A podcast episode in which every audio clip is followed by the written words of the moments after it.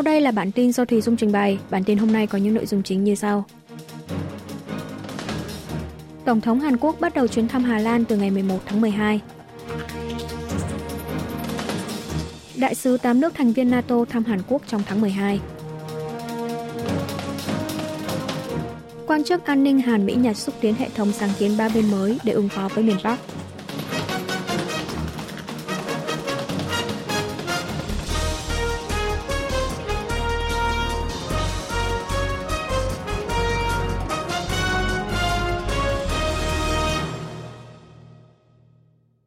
Tổng thống Hàn Quốc bắt đầu chuyến thăm Hà Lan từ ngày 11 tháng 12. Tổng thống Hàn Quốc Yoon song yeol sáng ngày 11 tháng 12 đã xuất phát từ căn cứ không quân Seoul, thành phố Songnam, tỉnh Gyeonggi để lên đường sang thăm Hà Lan theo lời mời của quốc vương Willem Alexander cho đến ngày 15 tháng 12 giờ Hàn Quốc. Đây là chuyến thăm cấp nhà nước Hà Lan đầu tiên của một tổng thống Hàn Quốc kể từ sau khi hai nước thiết lập quan hệ ngoại giao năm 1961. Theo văn phòng Tổng thống, trong ngày 12 tháng 12, lãnh đạo Hàn Quốc sẽ cùng quốc vương Willem Alexander đến nhà máy ASML, là doanh nghiệp duy nhất trên thế giới đang sản xuất thiết bị phơi sáng, vẽ mạch điện tử lên địa bán dẫn, tham quan nhà máy tại đây và thảo luận về phương án hợp tác trong lĩnh vực bán dẫn giữa hai nước. Phát ngôn viên văn phòng Tổng thống Kim Soo-kyung trong buổi họp báo ngày 10 tháng 12 chia sẻ, ông Yun dự kiến sẽ trao đổi ý kiến với phía Hà Lan để thành lập nhóm thảo luận chip bán dẫn song phương nhằm thiết lập mối quan hệ đồng minh chip bán dẫn, ký kết biên bản ghi nhớ MOU và tìm kiếm những dự án chung. Seoul và Amsterdam dự kiến sẽ làm sâu sắc hơn mối quan hệ đối tác chiến lược dựa trên nền tảng mối quan hệ đồng minh chip bán dẫn và tăng cường hợp tác an ninh kinh tế trên nền tảng công nghệ tiên tiến. Trong ngày 13 tháng 12, Tổng thống Yoon song yeol dự kiến sẽ có cuộc họp thượng đỉnh riêng với Thủ tướng Mark Rutte tại thành phố Hague, ghé thăm nơi tưởng niệm liệt sĩ Yi Chun tại tòa nhà Riederchais. Ông Yoon là vị Tổng thống Hàn Quốc đầu tiên đến thăm nơi này. Đại sứ 8 nước thành viên NATO thăm Hàn Quốc trong tháng 12. Tổ chức Hiệp ước Bắc Đại Tây Dương NATO là một khối đồng minh quân sự gồm 31 nước Bắc Mỹ và châu Âu. Đại sứ của 8 nước NATO trong đó có Mỹ, Anh sẽ đến thăm Hàn Quốc từ ngày 13 đến ngày 15 tháng 12. Đại sứ các nước sẽ hội đàm với quan chức ngoại giao, quốc phòng của Hàn Quốc, thảo luận cụ thể về phương án hợp tác song phương, đồng thời gặp gỡ giới học giả trong nước. Hàn Quốc và NATO đã nâng cấp quan hệ hợp tác tại hội nghị thượng đỉnh diễn ra vào tháng 7 năm nay, nhất trí hợp tác ở 11 lĩnh vực, trong đó có phòng thủ an ninh mạng, công nghệ quân sự tiên tiến. Lần này có thể hai bên sẽ thảo luận về các bước thực hiện cụ thể. Chuyến thăm Hàn Quốc được phân tích là nhằm tăng cường đoàn kết giữa NATO với khu vực Ấn Độ-Thái Bình Dương. Trong năm ngoái, tổ chức này gọi Nga là mối đe dọa trực tiếp và Trung Quốc là thách thức đối với NATO. Tuy nhiên, nội bộ NATO vẫn bất đồng ý kiến về việc mở rộng ảnh hưởng của tổ chức này sang khu vực châu Á, điều sẽ có thể kích động không cần thiết đến Trung Quốc. Do đó, lịch trình chuyến thăm lần này của các đại sứ nước thành viên NATO phần lớn sẽ không được công khai. Quan chức an ninh Hàn Mỹ-Nhật xúc tiến hệ thống sáng kiến ba bên mới để ứng phó với miền Bắc.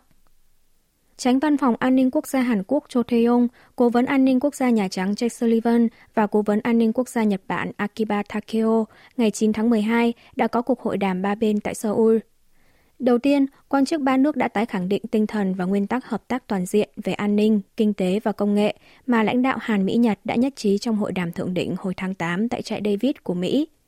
Đặc biệt, ba quan chức một lần nữa nhấn mạnh tính cần thiết trong việc hợp tác và phối hợp ba bên trong bối cảnh Bắc Triều Tiên đang trở thành mối uy hiếp đến nền hòa bình và an ninh quốc tế. Theo đó, Hàn Quốc, Mỹ và Nhật Bản nhất trí sẽ nhanh chóng thực hiện các nội dung đã thỏa thuận trước đó, như chia sẻ thông tin cảnh báo tên lửa miền Bắc theo thời gian thực và lập kế hoạch tập trận ba bên, cũng như củng cố mạng lưới ứng phó hoạt động tấn công mạng trái phép nhằm huy động nguồn vốn phát triển hạt nhân và tên lửa của Bắc Triều Tiên.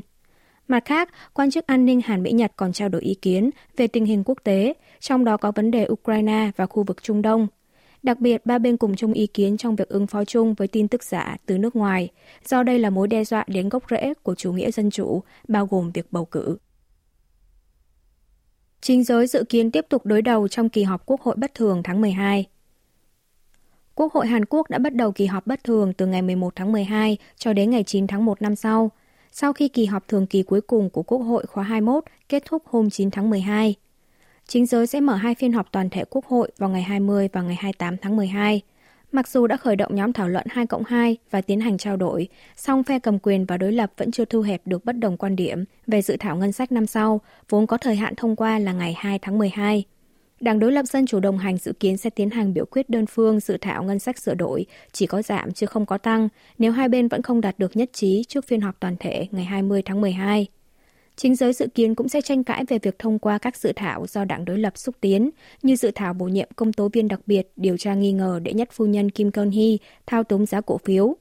và dự thảo bổ nhiệm công tố viên đặc biệt điều tra các nhân vật được công ty quản lý tài sản Hoa Trơn Daewoo, doanh nghiệp bị nghi ngờ hưởng lợi trong dự án phát triển phường Thê Trang, thành phố Song Nam, tỉnh Gyeonggi. Hai dự thảo này có khả năng sẽ được thông qua nhanh trong phiên họp toàn thể ngày 28 tháng 12 do Đảng Dân Chủ đồng hành chiếm số ghế đông tại Quốc hội. Ngoài ra, Đảng đối lập cũng có kế hoạch xúc tiến thông qua cả dự thảo điều trần liên quan tới nghi ngờ đặc cách trong việc xây dựng đường cao tốc Seoul-Yongpyong, vụ binh sĩ thủy quân lục chiến hy sinh trong quá trình tìm kiếm nạn nhân mất tích hồi tháng 7. Chính giới Hàn Quốc được cho là sẽ tiếp tục đấu khẩu quyết liệt về phiên điều trần kiểm tra tư cách đạo đức và năng lực những ứng cử viên giữ chức bộ trưởng trong chính quyền Tổng thống Yoon song yeol trong khi Đảng Dân Chủ đồng hành đang yêu cầu rút lại quyết định bổ nhiệm ứng cử viên Kang Do-hyung vào chức Bộ trưởng Hải dương và Thủy sản Hàn Quốc do nghi ngờ lái xe trong tình trạng say rượu, ông Kang đã bày tỏ sự hối lỗi đến người dân vì những hành động bồng bột thuở trẻ tuổi. 4.200 binh lính lục quân Hàn Mỹ tập trận chung để nâng cao năng lực tác chiến. Lục quân Hàn Quốc ngày 10 tháng 12 cho biết đang tiến hành tập trận chung với quân đội Mỹ từ ngày 5 đến ngày 15 tháng 12 tại Trung tâm huấn luyện chiến đấu Hàn Quốc ở huyện Inche, tỉnh Gangwon. Cuộc diễn tập lần này có sự tham gia của khoảng 4.200 binh lính, bao gồm lữ đoàn Yeonsung thuộc sư đoàn 7 của Hàn Quốc, một tiểu đội thuộc lữ đoàn Striker của Mỹ và trung đoàn đối kháng chuyên môn. Trong cuộc tập trận lần này, quân đội Hàn Mỹ đã tập trung vào nâng cao năng lực thực hiện nhiệm vụ trong trường hợp xảy ra chiến tranh, thông qua củng cố năng lực triển khai tác chiến chung giữa hai bên, kiểm chứng khả năng hỗ trợ lẫn nhau. Đặc biệt, cuộc tập trận lần này cũng nhằm kiểm tra hệ thống chiến đấu sau khi thành lập lực lượng Army Tiger. Army Tiger là hệ thống chiến đấu tương lai ứng dụng công nghệ mới của nền công nghiệp 4.0 như trí tuệ nhân tạo AI vào nền tảng chiến đấu, có chức năng tối đa hóa tính hữu dụng trong chiến đấu và tỷ lệ sống sót của binh lính.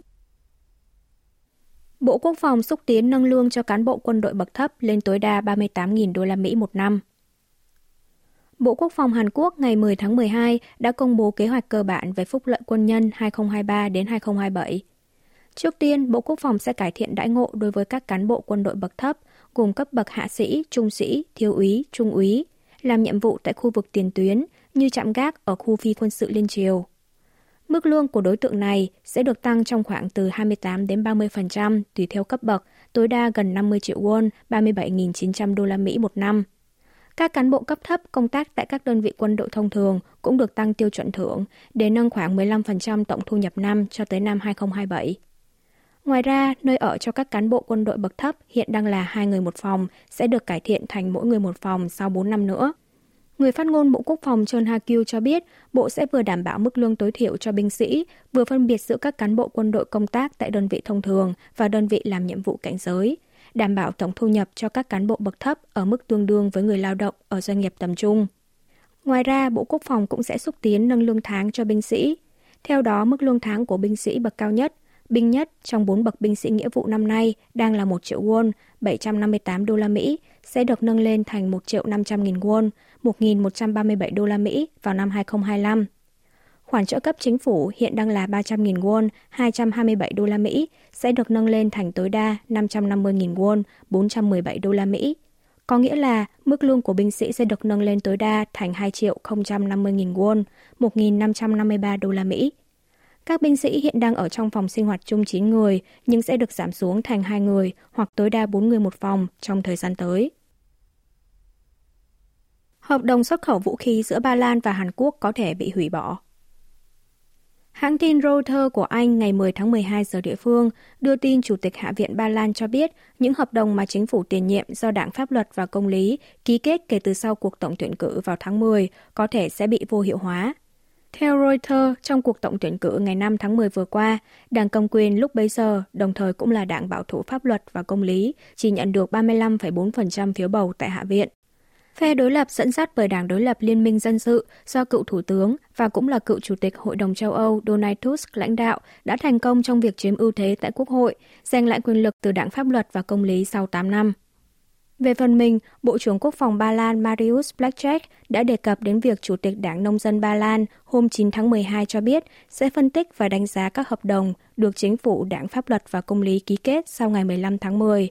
cho rằng đây là hành động để ngỏ việc sẽ hủy bỏ hợp đồng. Ông Blackjack cũng chỉ trích rằng phía đảng Nông dân Ba Lan sẽ tung hô giả dối rằng những thiết bị dự kiến nhập khẩu từ Hàn Quốc sẽ được thay thế bằng mặt hàng do doanh nghiệp công nghệ quốc phòng trong nước sản xuất.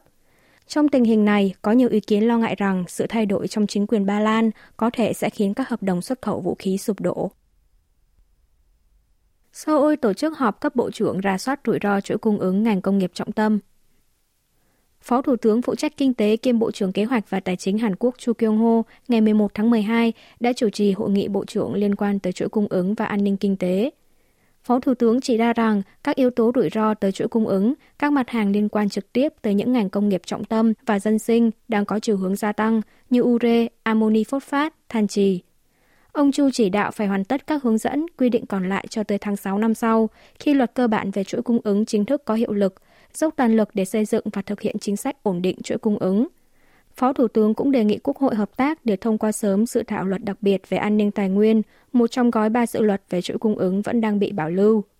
Bên cạnh đó, chính phủ Hàn Quốc quyết định khởi động kênh trao đổi với ban ngành hữu quan của Trung Quốc để Bắc Kinh sớm nối lại xuất khẩu với các đơn hàng ure đã hoàn tất quy trình kiểm tra thông quan. Ngoài ra, Seoul cũng sẽ duy trì ưu đãi miễn giảm thuế với các đơn hàng nhập khẩu ure thay thế từ nước thứ ba ngoài Trung Quốc, vốn sẽ hết hiệu lực vào cuối năm nay cho đến tháng 4 năm sau. Song song với đó là xem xét xúc tiến sản xuất ure trong nước về chung và dài hạn. Quý vị và các bạn vừa nghe xong bản tin của Đài Phát thanh Quốc tế Hàn Quốc KBS World Radio. Tiếp theo là chuyên mục tiếng Hàn qua phim ảnh do Y Trong Ưn trình bày.